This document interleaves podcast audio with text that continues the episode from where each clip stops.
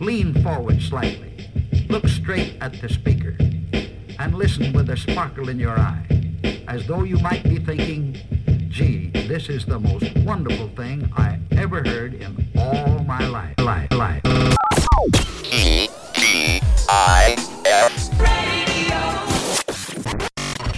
But what is water? It's a difficult question because water is impossible to describe. One might ask the same about birds. What are birds? We just don't know.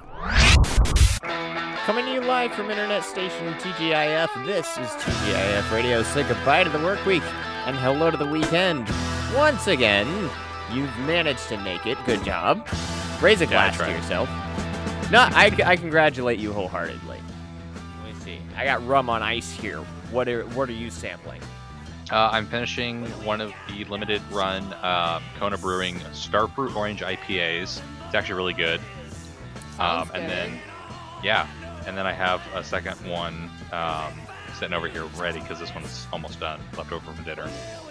Excellent. Jared, what are you having? Oh, that's right. Jared's not here. Um, He's having lots of drugs. Yeah, circumstances beyond his control. You know, it was just a, a random drug addiction fell out of the sky. He wanted Yeah. to make his life story come true so bad, and he saw his chance with the soldier, uh, shoulder surgery that he had. right?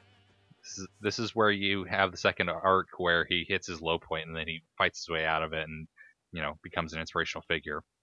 Precisely. so, yeah, uh, th- this is uh, end of Act One, approaching Act Two. I think. Yeah, Uh, Gerard Butler's getting the Oscar this year for that one. Didn't we say that's who was going to play him? I think so.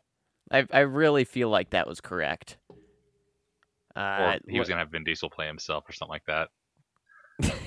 or yeah, play Jared. Uh, yeah, you know, uh, whoever we can get first, I think. I'm going to go for uh, Gerard Butler first. Um, Yeah.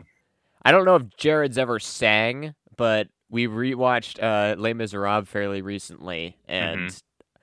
Maybe in Jared's life story, he gets one song, you know? I think he's earned it. I do need to rewatch Les Mis. I got about halfway through it and I never finished it. Oh, no. Why? Yeah, because I think it was on TV and I had to go to work and then. Um, oh, okay. So I it wasn't 'cause downloaded you're it like, and I never- This sucks. No, I, I was into it. Um, I think it was watching it and I had to go to work and I never got back to rewatching it. So No, I was a I little weirded out watching. I was a bit weirded out watching it the first time because of uh, Hugh Jackman being a little bit out of place singing. But I guess that's how he was trained originally. He was a singer. yeah, yeah, that's actually I think what he was originally famous for was like basically being doing musicals in Australia. But n- not like uh, opera, really, just like any musical. I think so, which is why I think it was originally such a strange choice to cast this Australian who sings and dances as Wolverine. So it was just it was reverse weirdness for them. Yeah, I mean it was like okay, you're gonna cast this angry five foot four Canadian as the song and dance Australian that's like six two. That's how tall he is? I think so. He's a tall guy. I thought. Uh, let me see. Do they put his height on Wikipedia? Wait, no, they he's don't. actually five four. Uh, Wolverine is the character. Oh, He's a short little Canadian. Gotcha. I didn't Yeah, think he's he was 6'2". That short. If if you got somebody that cuts off people's heads, I don't think you are allowed to make them any shorter than five foot eight. Yeah. Otherwise, it plays into the angry little man stereotype. Yeah, it just doesn't do those guys any favors, you know. Even those guys need a hero. Well, to be fair, he was born like 250 years ago, so people were shorter back then. Why do we th- why do we think that is? Uh, just more lead from the bullets that they had. Less nutrition, so the bodies didn't have as much nutrients to grow bigger. there we go. We need some of that northern nutrition. Just shoot a moose in the face and eat its legs. Yeah, lots of potatoes. That's how the Irish got to be so big and strong until their crops failed. Yeah, that's uh don't rely on just one plant. That's the Diversify your crops. Yeah, potatoes, uh purple potatoes. Those are real. Had Yeah. some the other day. Um They're pretty good. other colors of potatoes. Yeah. Just get every single potato cut. I mean, you get, I can tell you can't argue with that. I got you steadfast. Yeah, no, that's a pretty hard argument. So This is eat potatoes, but also have more than one type of food. So yes, that is a very sound argument. There, there we go. I, I win once again. Um, let's see. We will, we will try and get Anything for your Jared ego. here. Yeah. No, we'll, we'll try and get Jared here next week. Um, it's probably going to involve, uh, me meeting him in a McDonald's parking lot tomorrow to steal their Wi-Fi to get his computer updated. Uh, turns out once you give Jared a computer, he'll never click the update button. That's just a fact of life. I mean, probably because you were talking about how you need to turn off automatic updates of Windows, and he just turned them off with everything. Is that something he said? I don't know. I thought that at one point somebody had said you should turn off like the Windows automatic updates because otherwise it was going to basically um, force you to upgrade to Windows 10 or something. Well, yeah, that was that was true in like 2014. Um, Yes. it's not ex- not exactly a prime problem now. Just turn on No. the fucking updates, okay? Yeah, it's Because good. you're already you're already making yourself vulnerable by installing an operating system that's controlled by a multi-billion dollar corporation that's trying to make their way into AI and wants to learn everything about the human condition in order to make something to help accommodate that. So, Which then makes the human condition redundant and unnecessary to the AI.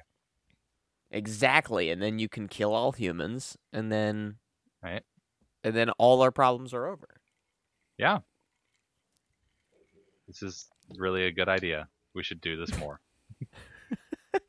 More more kill all humans ideas? yes, continue developing AI recklessly without any sort of context of the fact that eventually it will end up leading to people being gone, even if it's made in the most altruistic manner. Like you could have the AI designed for no other purpose than create the most efficient paperclip production process. Eventually, it'll optimize every other system to be well. The most efficient, inefficient part of the system is the fleshy beings. Let's get rid of those, make ourselves more efficient, and it'll just basically eliminate all organic and inorganic you know life on earth in order to be more efficient at making paper clips That's why we got to start moving to another planet ASAP. Let them have this shitty planet. We'll go ruin a different planet.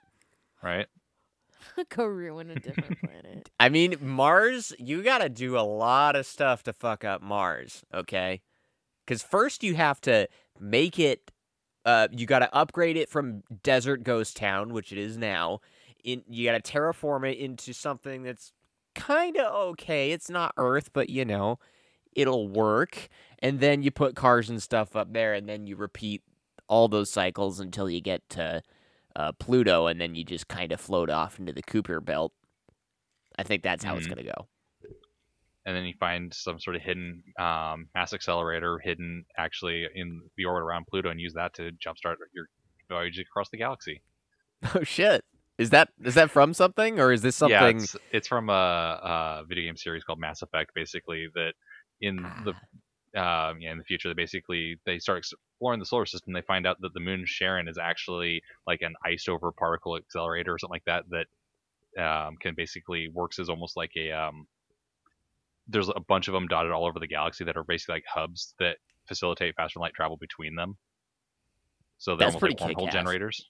So I th- I I kind of assumed just uh, based off the grand- grandiosity of the description that maybe it was uh, a theory constructed by the same guys who believe that Hitler has an ice fortress in Antarctica. uh, I mean, he does. No, Don't would- you I mean- know that he does? I mean, honestly, it wouldn't surprise me if they had developed something like that or had something in the works for it. Yeah. I mean, it, that would not surprise me in the slightest. Oh, speaking speaking of Hitler and clones and stuff, um, we wa- we finally watched. Um, I always forget the act. Oh, oh, uh, Star Wars Episode Nine: Rise of Skywalker. We're like a year late to that party. Yeah. what the I- what the hell was that? Uh, it was uh, messy trying to like retcon any problems people had with previous movies and trying to wrap up the stuff and also realizing that we need to conclude like nine movies, and we didn't have any sort of story started at the beginning, so they just had to. I don't know. It just was such a. It was the Fast and Furious of the Star Wars movies. It didn't need to make sense. It just kept throwing stuff at you to for spectacle to make you forget how stupid it all is.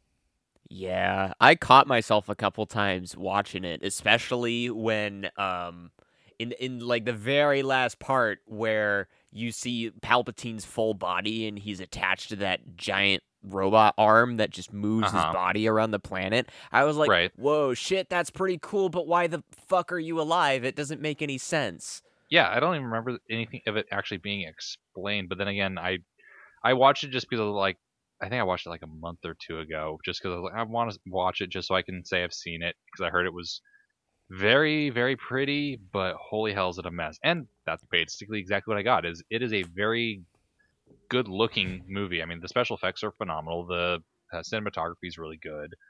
I'm sorry, what are we talking hell, about? The last Star Wars See, movie. you watched it with me and you don't even remember. It's the last Star Wars movie. Oh. Yeah. Yeah. I wasn't paying attention, sorry.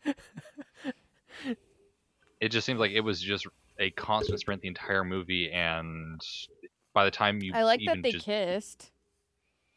Cuz that was It was- hot. it was pointless They yeah, why It was why pointless, did they but it to, was- though? It was for the fans. It definitely Yes, was. and that's can't- that's basically the, the, summary of the know entire what the hell movie they want.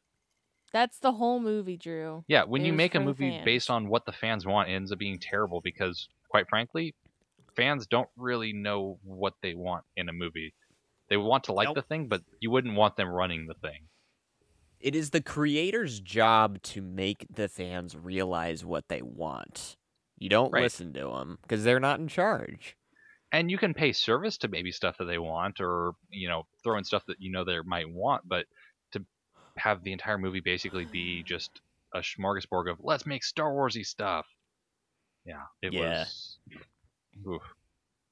And and I remember the the whole explanation as to why Palpatine was even alive. It was a throwaway line by like a dude operating a com. He was he was like uh he said something about like cloning Something about cloning. technology.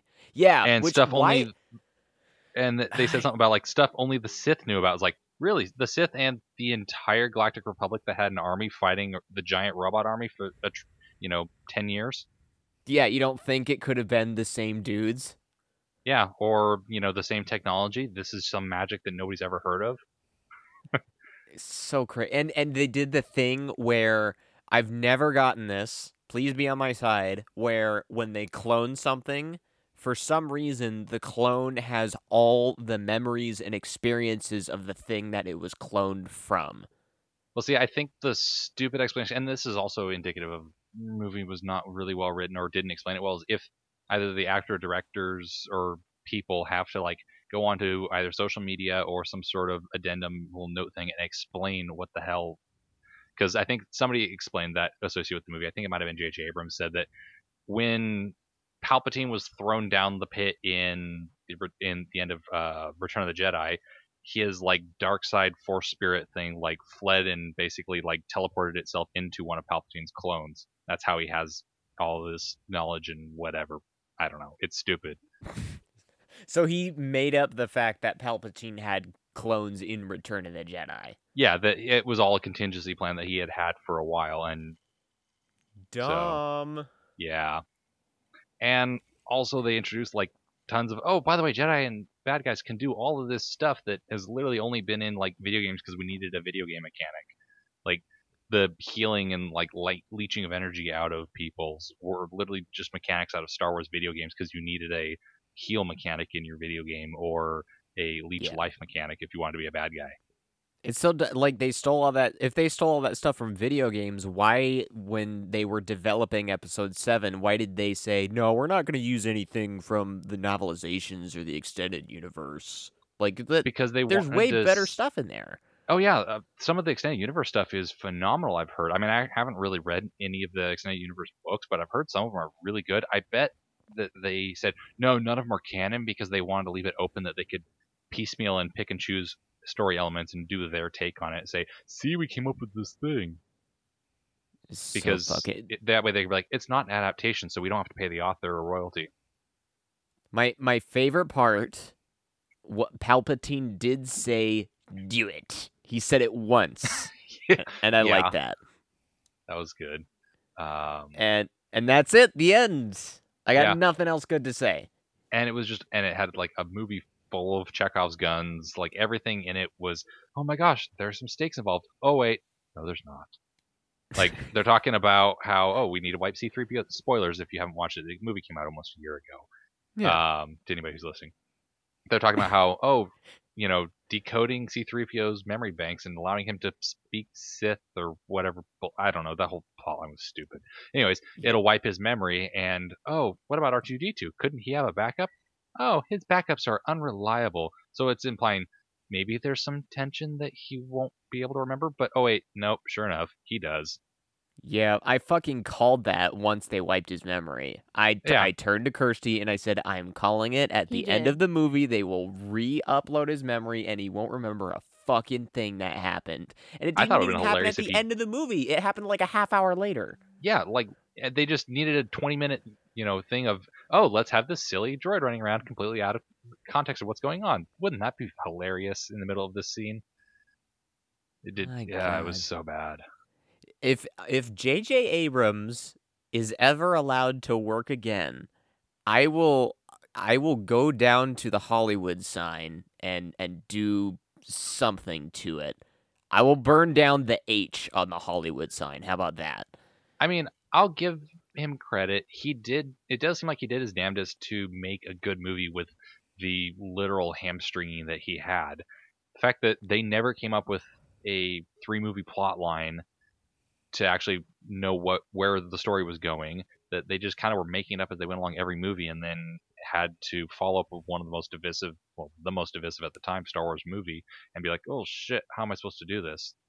You know, the Star Wars movies were suffering from from not having some sort of a creative director at the helm that was coordinating it all. Something like say like the Marvel movies had Kevin Feige who was involved in like all 22 movies to make sure that they were all synchronized and worked together, which is a huge undertaking that you can get 22 movies over 11 years to all culminate in one 3-hour finale that makes sense. I Star never Wars even heard of of this guy's name. That's how good he is. What, Kevin Feige? Yeah, never heard of him Yeah, he was, before. like, he's the the, he's the he's the continuity man. Yeah, he basically he came in when Marvel Studios was created in uh, like 2011 or 2012 when they basically once they said that they were making the Avengers and started making the Avengers, they basically planned out the entire rest of where they wanted the overall storyline of the Marvel movies to go. Um, and then was involved in helping make all of it work. So Yeah, they they really needed a guy like that, and they j- Yeah. they didn't even think of it, and you No, can it- tell. which is stupid because Disney owns both, and Disney has seen the massive returns of investment from having that with Marvel. And I think Disney fell into the idea of, well, it's Star Wars; it'll make a billion dollars. We don't need to put much effort into it. And it still made a billion dollars, didn't it? Of course it did, but then Avengers, the latest one or the last one, made like what, two point eight or something billion. It's like the highest grossing movie ever. Damn. Well, and I still haven't seen the goddamn thing. Yeah, I think it's really good, but um, but it's really good because it's a culmination and basically pulling together all the final story elements from 22 movies and pulling it off really well, which is an achievement. So what are they gonna? that. Are, are they doing in episode ten? Is it is it dead forever? Mm. Do they know we're over it?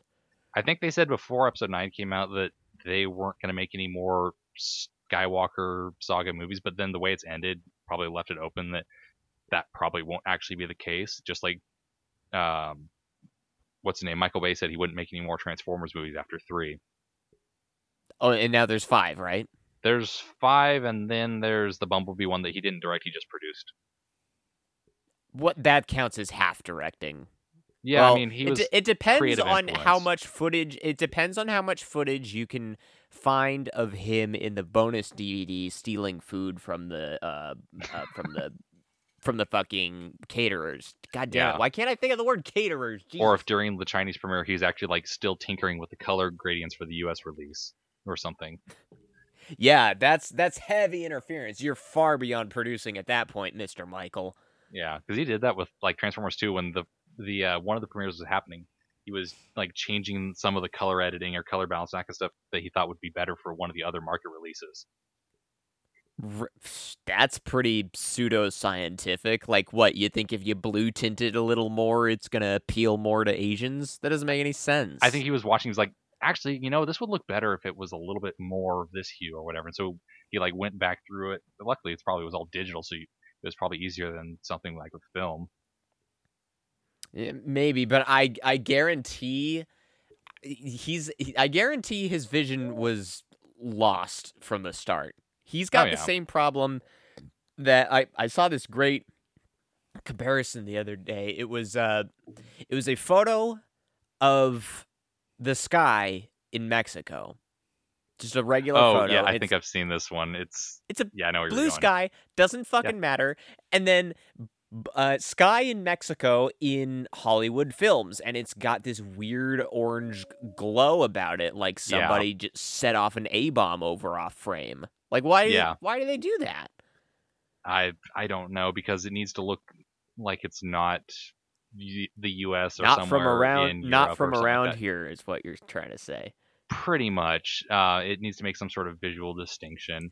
Um, i saw a funny little thing of it where it was like it was a cartoon version of like two like two cowboys facing off against each other. One was in like a sombrero and a poncho in mexico and his side of the comic frame was like that sepia yellowish tone and then the other one was in like new mexico and it's all like blue and tan and like your standard normal colors and there's just literally like a line in between the middle of them where the color gradient is yeah it's amazing that you yeah you cross the border and everything is sepia as Yeah. far as the eye can see you run into that with it seems like with more than just like Mexico, where if it's something that takes place in like Southeast Asia or in Africa, you see the same kind of thing in a lot of movies. It seems like, like if it seems like if it's a, supposed to be a less quote unquote developed region, then it they throw in those yellowy sepia tones. Yeah, you you have to tone the color of the movie somewhat similar to what color the people are, just to remind the audience, hey, they're different, this isn't your house. right? um, but then it, it'll be funny. It's like I'm just thinking of like Blood Diamond was that way, where it was kind of a yellowy tone in like all the city parts, but then once they go out into the wilderness, eh, after about the halfway point of the movie, it does get a little bit better about the color variants. It actually gets a little bit more lush and diverse, which is kind of cool. Maybe that was the producer trying to reel it in a little bit. Maybe That's what a producer is supposed to do. They're supposed to see what a director is doing. They're supposed to like mind check him every once in a while. Like, yeah, they're a facilitator. sure They make sure they If have everything a- they need. If you let a director go crazy, you get Tommy Wiseau's The Room. Yeah, I mean, yeah, a good producer should be kind of a, you know, okay, you basically facilitate the artistic talent, the produ- the actors, the director, whatever, can have whatever resources they need to make sure that their vision is what actually comes to be. Yeah. You just make sure make sure the direct you check the artistry every once in a while. You make sure the director gets his bowl of only yellow M&Ms every day. and Right. and that's basically all you got to do. Yeah, yeah. I mean, you're a you're a manager. You're not the main, you know, central talent. I actually figured out the other day why um that's a thing. What's that? um not necessarily the yellow m&ms thing but usually you always hear these stories of rock bands and stuff they show up somewhere and they're demanding like we only want uh cherry gummy bears Like, they have a, their weird studio. ask. yeah i figured out why that is Hmm. it's it's a part of a contract called a rider and it's really just like it's like a throwaway clause just to see if the venue that you signed the contract with actually read your contract. Oh, that actually makes a lot of sense. Yeah, because if you go there and your cherry gummy bears aren't waiting in your studio, Then What else did they not read? Precisely. And then if they're not honoring your contract, then you can be like, well, you're not honoring your, our contract. We're going to hit you with a like some sort of non-compliance um, charge on top of that that you owe us as well. Oh shit, a whole charge? Like I mean, it would cops? it makes no like you owe us more money now instead of you know us you instead of say like you're a stand-up comedian instead of that venue paying you 50 grand now you're like well you didn't give me my ass now you owe me 75 Okay, I see. Charge cha-ching, not Yes. charge. Get on the ground. hopefully Well, I hope so. Yeah, it's uh. um, if, yeah. if you think about it, really, the IRS guys are the cops. I'm, that doesn't make any Yeah, sense. Don't technically, I quote me mean, on that. yeah um, they do actually have agents that are licensed or that are um, authorized to carry firearms to go out and do audits not even Jesus, joking really? Yes, it's stupid. You're basically giving somebody with who's a tax man, somebody who would in another life would be working for an H and R Block. Like, anyways, go out and help audit these people, and if they don't comply, shoot them. No, no. Well, Uh, if they if they're gonna send those guys out with guns, they better not just be plucking dudes from the cubicles over in in the fucking from the just straight out of the office. You got to we get. are talking about the federal government here. Oh my god, we are. What was I thinking? Yeah, so logic does not apply. No, definitely not. Well, th- then let's. Yeah, we can't mind that anymore. That's it. Yeah. But yeah, I know sometimes some actors or whatever will throw in like their various different riders and whatnot because they'll actually have a good purpose behind it. So I know uh, Steve McQueen was famous in the '60s. Once he got famous, of he would have like ridiculous asks like, "I want like 85 pairs of Levi's jeans every month and like all these different like stacks of things," and people like, "What the hell?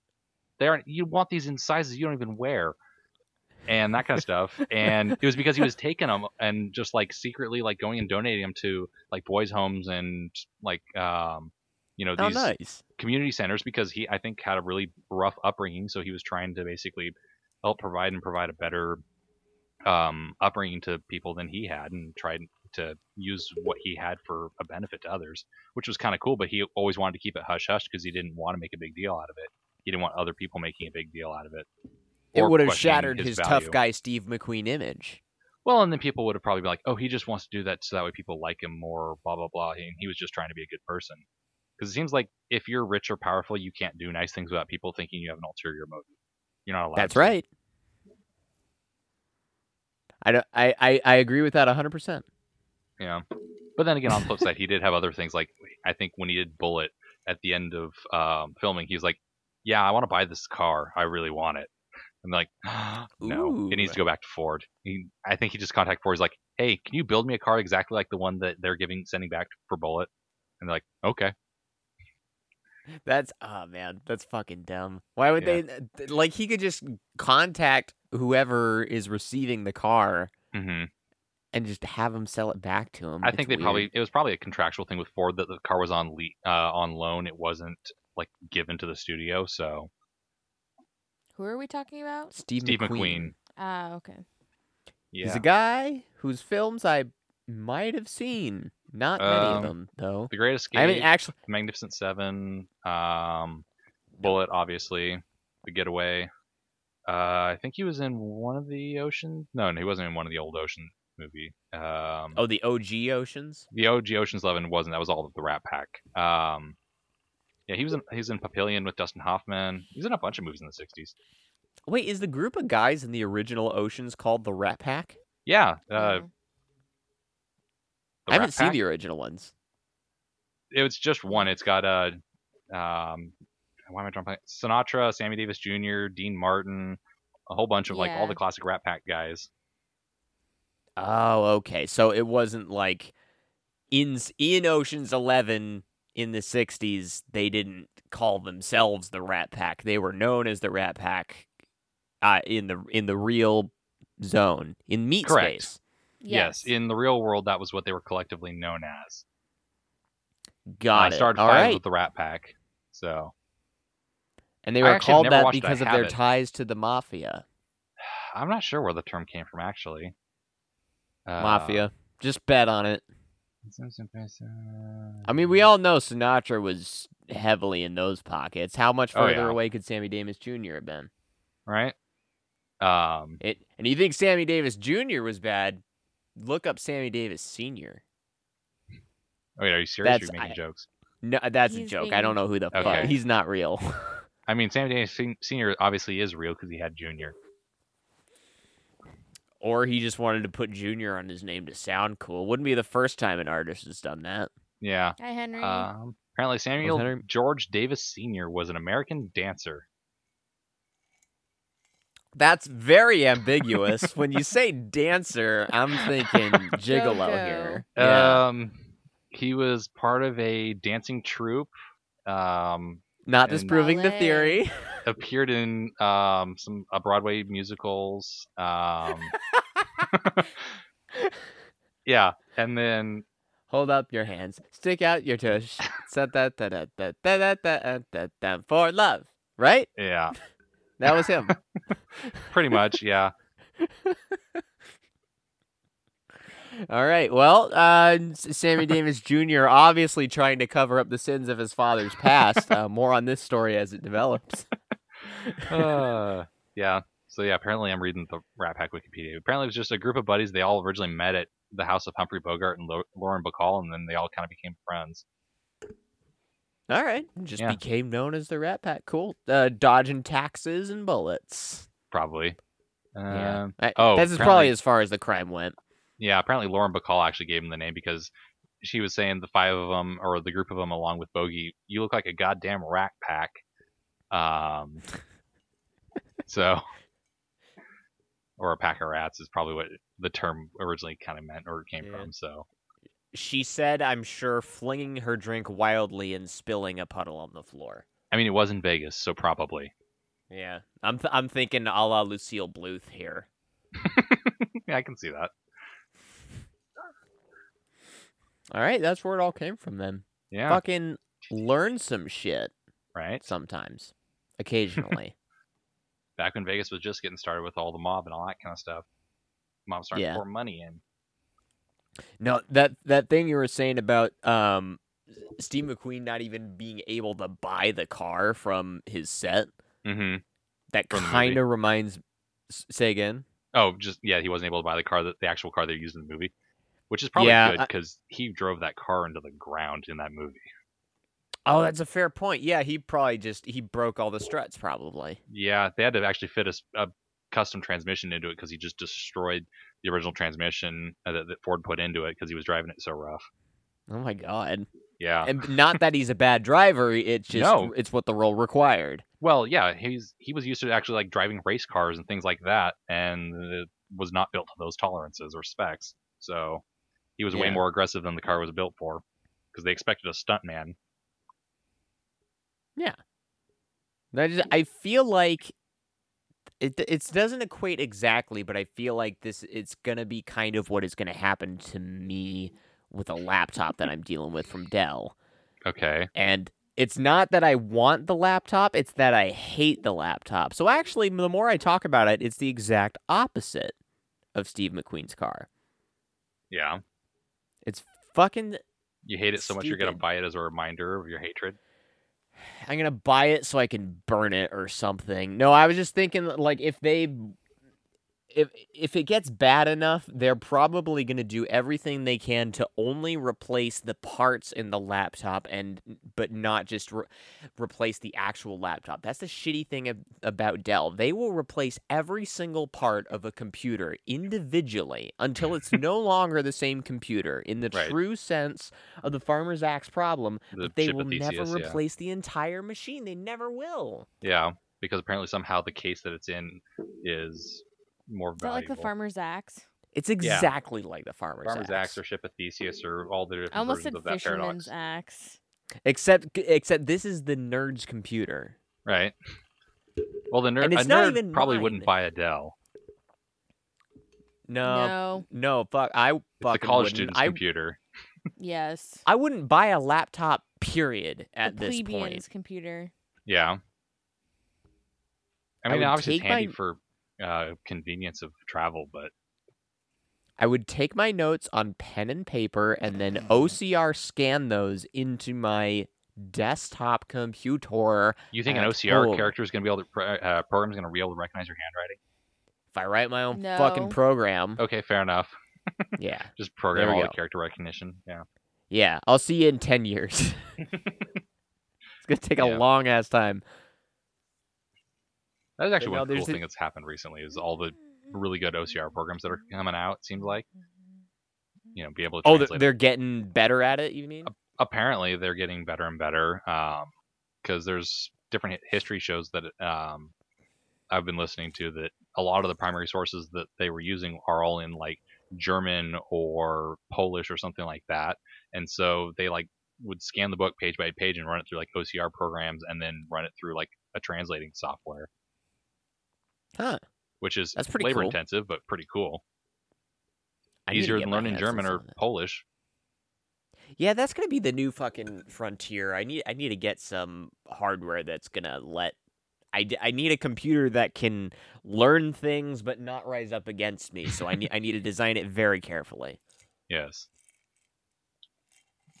Yeah, languages and shit. I tried to install a version of Adobe Acrobat on someone's computer the other day, and for some reason, when I ran it, it came up in Slovenian. That's weird. Yeah, but I figured out why. It's actually um, it's far simpler than you think. Turns out I was pasting the wrong license key into Adobe Acrobat. Oh, I was po- I was posting a newer a key for a newer version of the software into an older version, and I guess the older version it detects part of the license key. Part of the license key has to be attributed to a region, and I guess part of the the part of the key that it detected was Slovenia, which Huh. if that's a real country, so Yeah. it ran in Slovenia. well, it's Slovakia, but well, no, is Slovenia a real country too? I don't know. No, Slovakia. you guys want to go to Slovenia? I bet the flights there are about Yeah. as cheap as Vegas. Slovenia is a country in the Balkans. Oh, the Balkans. Yeah, Shit. So, it part of the sounds old, um, vacationy, but it's not. it's the Balkans. So no, not really. no. It's tiny. I'm looking at it right now. Yeah, Cool coat of arms, though. I like it. yeah. Just the mountains with the three stars. yeah. Officially the Republic of Slovenia. Oh, that's cool. Yeah, one of the parts of the former Yugoslavia. So, Yeah, Yugoslavia got split into like six different things, didn't it? uh, yeah, the Balkanization in the '90s. Yeah, Which, and that's just Soviet Union in general, right? yeah. After the Soviet Union collapsed, um, then you have Tito coming in and keeping it together, and then the minute he's gone, it all just completely breaks apart. I don't know. I kind of like how it ended up. Yeah, I mean it's pretty good until you get like the massive like violence that erupted in that area and a lot of innocent people dying as a result, unfortunately.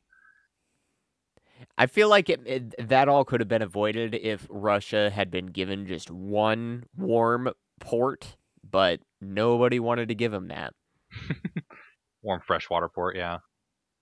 Yeah, because I guess that's like the one thing that keeps them from taking over the world is being able to access unfrozen water. Like, who the fuck thought that out? They've got fucking missiles. Do you think they give a shit about water? Yeah, I mean warm water ports are important. Well, were at one point important before the invention of air travel, as far as for like tri- uh, shipping and trade and that kind of stuff, because you can ship and import products and export products year round. So It's true, but like Russia's so fucking big. They they're making their own computers. They got their own search engine that's competing with Google. that's also because Google's too free for Russia. Oh, I wouldn't say that. Uh, well, I mean by comparison, Oh yeah, it's true. it's easier yeah, to no, I- install your own, you know, um, FSB monitoring software into your own independent, not Google. Same with like the Chinese equivalent. Oh shit, that remind. uh, Well, this isn't. Um, it's not monitoring software, but uh, uh, let me see. Uh, we all know Google Glass is dead, right? Uh, I thought it was still a zombie lingering in some you know, cellar somewhere, but I assumed probably yeah. It probably is. The last I heard, it was being used for industrial applications, but the idea of Google Glass is definitely living on. Yeah, I think I saw Um, something at a Walmart once.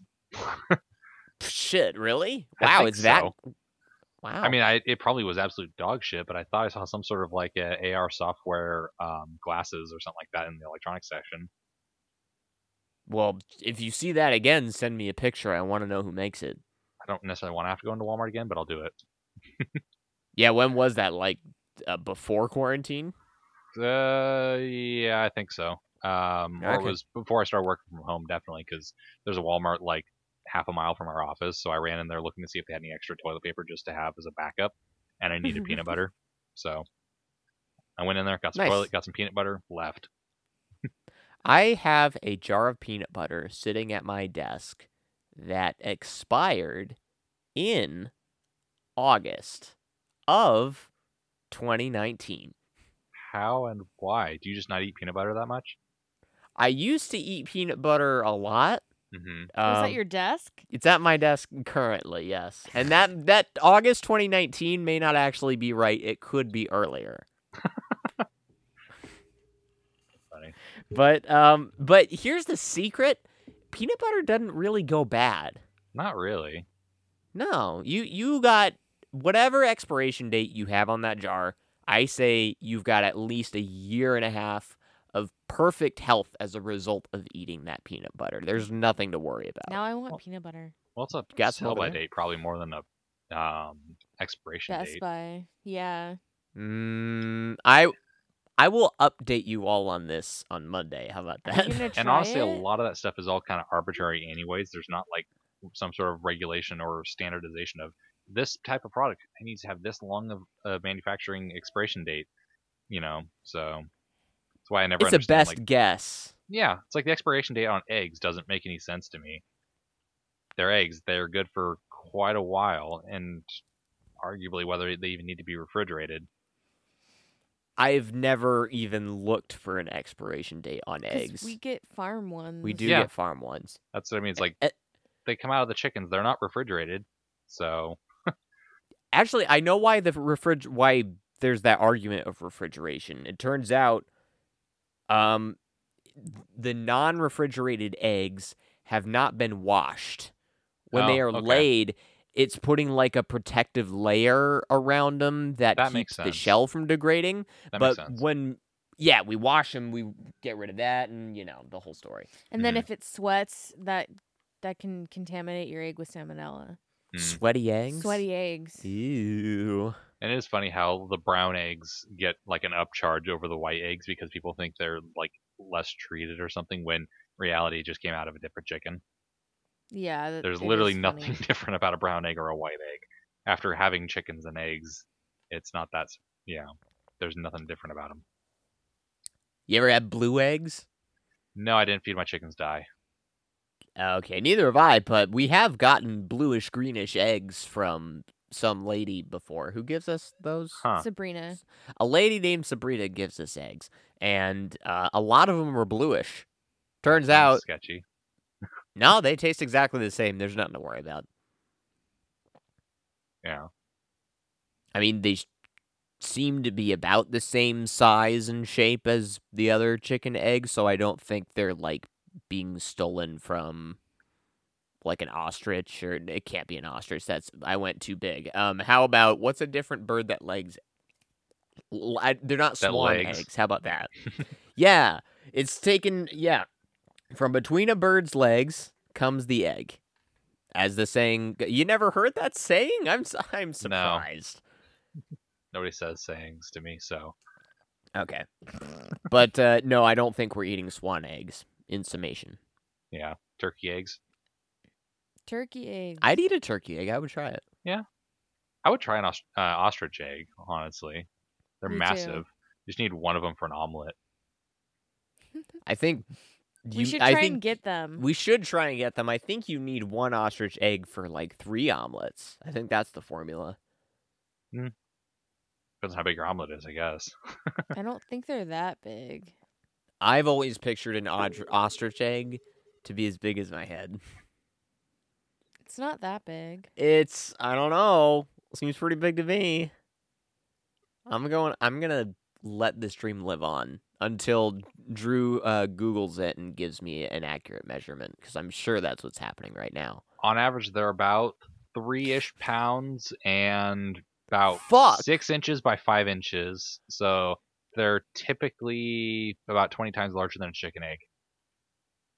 Okay, so not quite as big as my head, but if you held it in front of my nose, I could not tell you how many fingers you're holding up. So for all intents and purposes, as big as the space that my eyes take up, It's an egg which as is big as almost my, son's my whole head.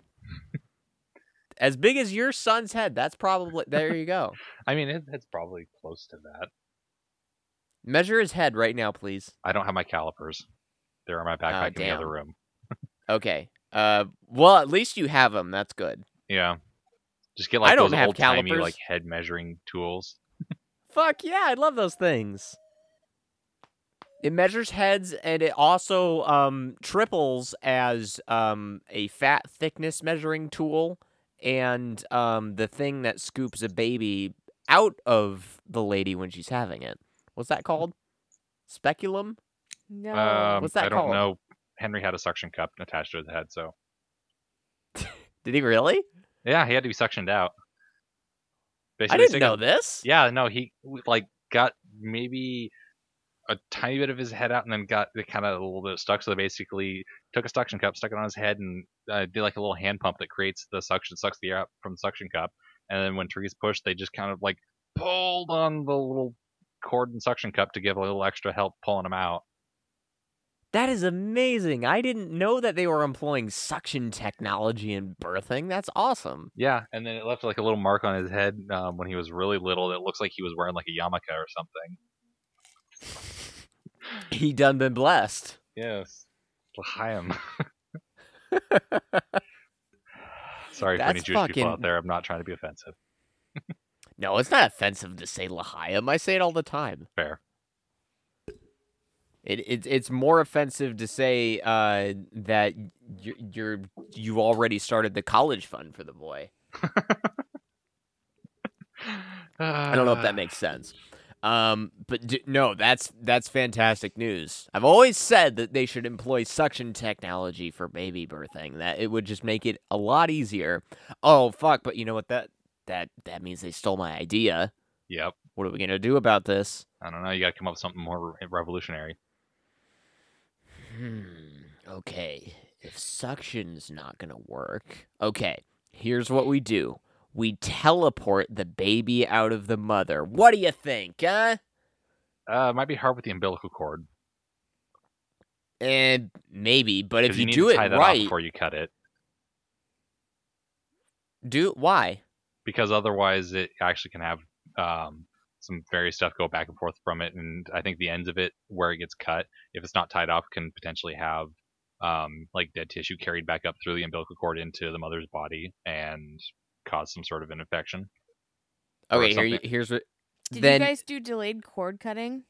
No, they basically did it like right away because they need to get him um, taken care of. Because I think there was some urgency because I think his heart rate monitor was saying like, yeah, he needs to like get out quickly because his um, heart rate is going up down a little bit, or his blood pressure was going down, or something. There was something. One of his meters was um, giving a s- sense of urgency and expediency to get out. So there was like, anyways, okay. um, we're not gonna like, oh, dad, do you want to cut the cord? We're just like gonna do this and take care of him right now, make sure he's good. So They didn't even ask you if you wanted to cut it. no, they're like, sorry, dad, but you know, we need we need to get this done. So Wow, that sucks. and it turned out well, it was also good because he was so small. They wanted to get him onto the little the heater and to check him and all that kind of stuff because he was fairly small.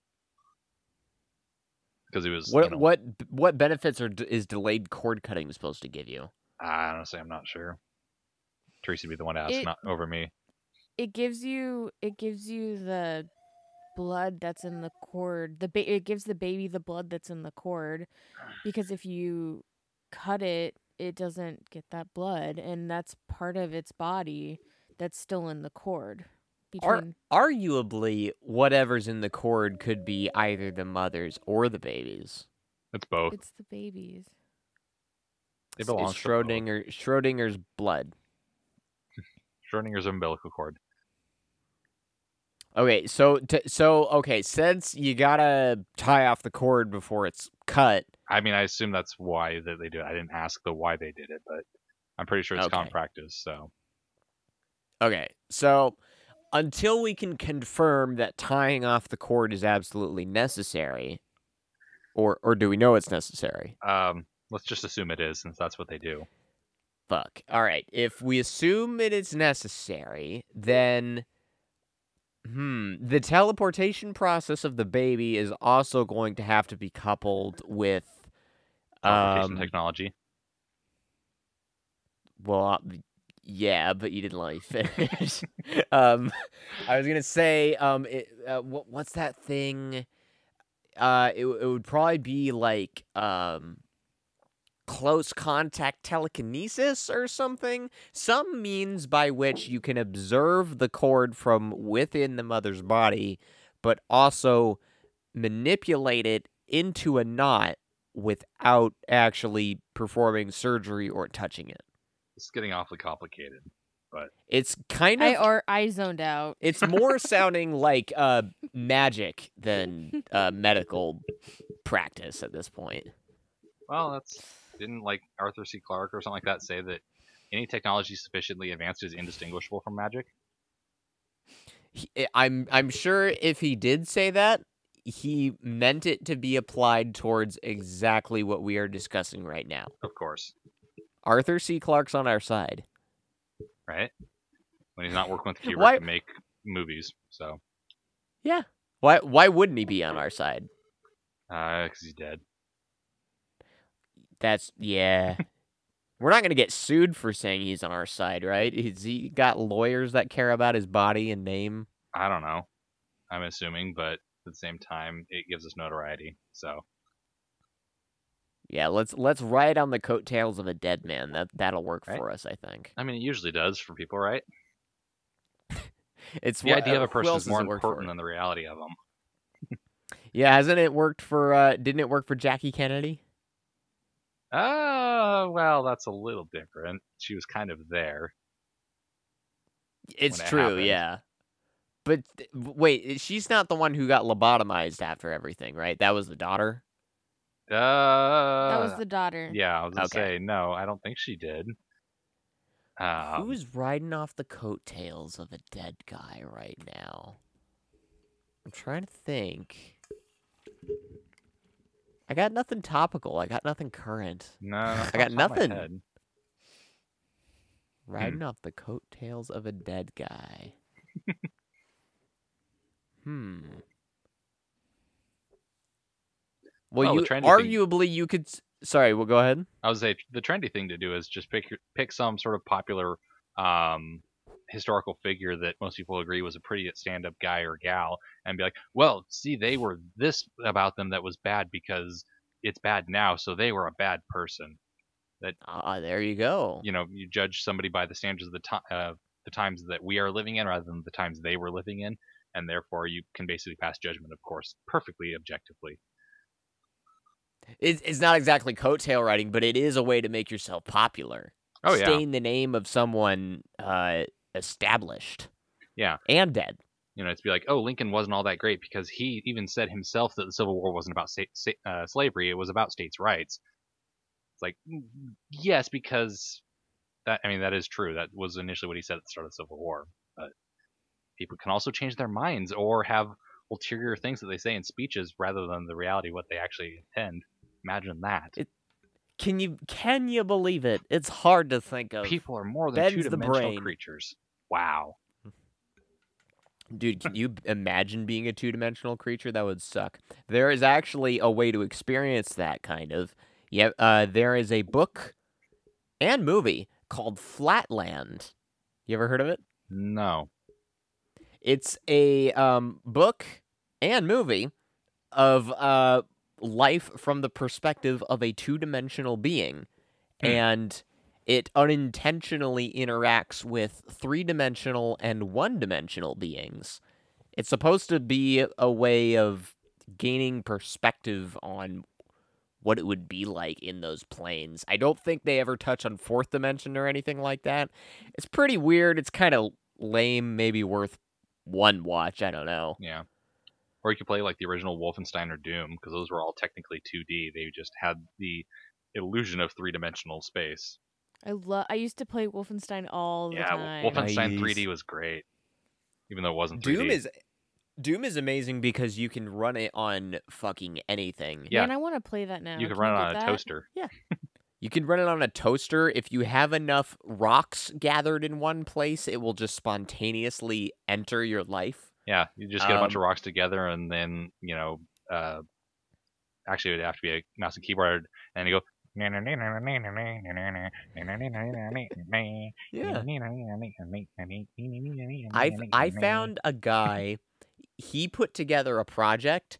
It's Doom on a chip. It's a computer chip that when you power it on and plug a monitor into it, all it does is run through the hallways of Doom in a pattern that never ends. Huh. Interesting. Yeah, it not very useful, but say, what definitely the, a what would the purpose be? uh to show off the fact that he could manufacture chips at home. That's fair. I mean, the fact that you can do it is reason enough, I guess, right? Yeah, the fact that you can ma- even make transistors that tiny at all, let alone in your fucking garage. Hell yeah, that's awesome. Yeah, that's pretty cool. But yeah, you can put Doom in the touch bar of a MacBook Pro. I've seen that too. It's actually kind of funny. It's really it's um it doesn't look easy to play, but I could try it. I think it's one of those things. Is it looks harder than it actually is because we're so used to modern games that you know have way more complex controls, and so the idea that you don't have any sort of aiming ideas, you just move your body around until you're generally lined up and then shoot thing. They're really simple, obviously. I mean, it had to be because it was originally running on what like a Apple II or something. Was that a did it reach back that far? I thought it may have been maybe 19 the first Macintosh or something. 93. Oh, it was originally developed for uh, MS-DOS. MS-DOS. MDOS. Mi- yeah. Uh, Let me see. So that yeah, that would that's definitely a lot after the Apple II. yeah, I, for some reason I was- was thinking it was Apple something or other. So, um, So wait, uh, Bodo, did you want Yeah. Doom or Wolfenstein? and then Wolfenstein 3D was originally on DOS. nice. So yeah, you can run that shit on anything now. Yeah. Oh yeah. There's uh, the great software out there called DOSBox. I haven't used it very much, but I know it is intended for 8-bit stuff like that. Nice. I just have no idea if it runs on a Mac or not. That's gonna be a that's gonna be a fun experiment. That's pretty much all I got around here right now. Is uh, you, you got two choices. You either got uh Mac laptops or a um six bay hard drive array with no operating system on it. Well, you need 2.39 megabytes of space to hold the new the original Doom game. It's that's the original file size. That, that's that's like one and a half floppies. Yeah. I'll put it on. I'll put it on the NAS then. it's got a VGA port. We can do it. Yeah. It wouldn't make any sense though, because it's got these two giant fans on it. That like, why the hell do these fans need to be running if you're just running an eight-bit character around in circles? Yeah, no, you need to run it on like your uh, computer that you built, Renee, so that way you can run it at like 300 frames per second or in 4K or something. Yeah, if you run too fast, the character is just gonna jump out of your screen and run into the woods. I'm pretty sure, like, what fr- they never uh, do. We know what frame rate reality is running at. I'm gonna say at least 60 frames per second. Well, it doesn't really matter because it only runs as fast as our eyes can technically take in the information. So, And how fast is that though? We need to know that. Yeah. um, How fast can eyes record? I think that's the phrase you need to type in. Are eyes recording? Frame They're rate. not recording. so the They're human eye physiologically can de- detect roughly up to a thousand frames per second. A thousand detection. Okay. I think, hmm. Well, I don't have any monitors that can do a thousand frames a second. So obviously the solution is we need to find a way to just make a hologram. But it seems like anything over about 300 becomes a lot more difficult for the eye and the brain to actually detect the difference between. So, the 300 to 1000 is just a game of diminishing returns. Um, Okay. So, So- we can crack 300, we should be okay. yeah, 300 should be real good. All right, that's a good baseline. I mean, we are on, kind of a budget here, so I'm I'm not gonna try and aim for the stars here. I just wanna We got hook wanna get a working prototype. find some sort of plasma TV with like a 600 frame, uh, hertz refresh rate or something like that. There you go. Those exist? I think so. Oh shit. I'm gonna have to do some digging then. All right, it's time time to make some uh, electronic clones of myself. Yeah. Uh, loss of Oh, um, yeah, six, four hundred eighty. I'm just looking through TV stuff real quick. Um, yeah, they have four six hundred hertz refresh Your most rate plasma TVs. expensive television, please, good sir. Oh, 600 hertz is not 600 frames per second. It's about 60 hertz that's then played 10 times. So, never mind. 60 hertz played 10 60 frames per So, second, and it's just played 10 times. So it basically is played for, um, is that's basically, I don't know. I'm not I'm not seeing the conversion formula here. Yeah, no, me either. But But we know what frames per second we need to hit. I don't know if Right. the the refresh rate of the monitor is really gonna matter. yeah, true. Especially if it ends up being a hologram anyway. You don't have to worry about how fast something a monitor can blink. It's you're you're working with blinking lights at that point. You can make lights blink as fast as you want. You don't have True. to depend on a whole LCD panel. True. You have to worry about the individual ones. Yep.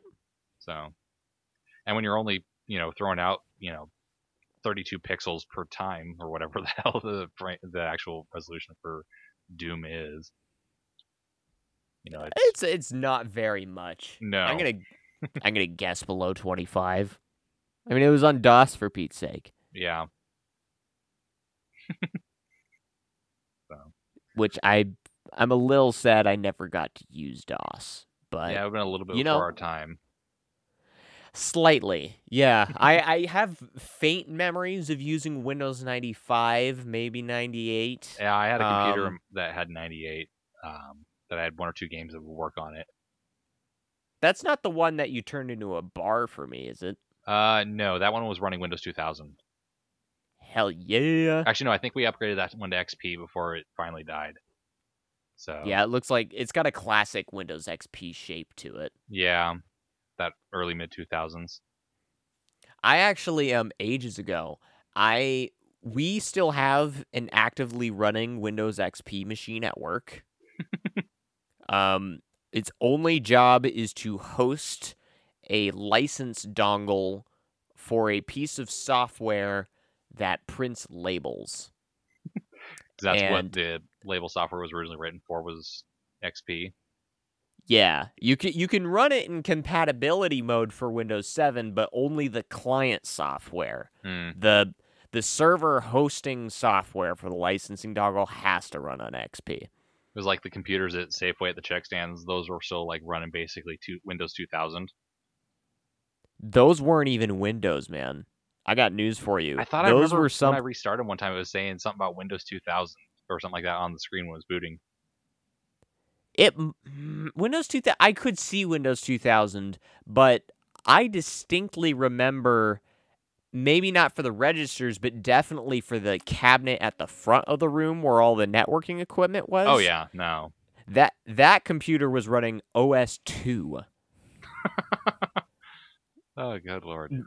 which I can't even tell you what that is off the top of my head. I have to look it up. Yeah, It's um I think IBM made it.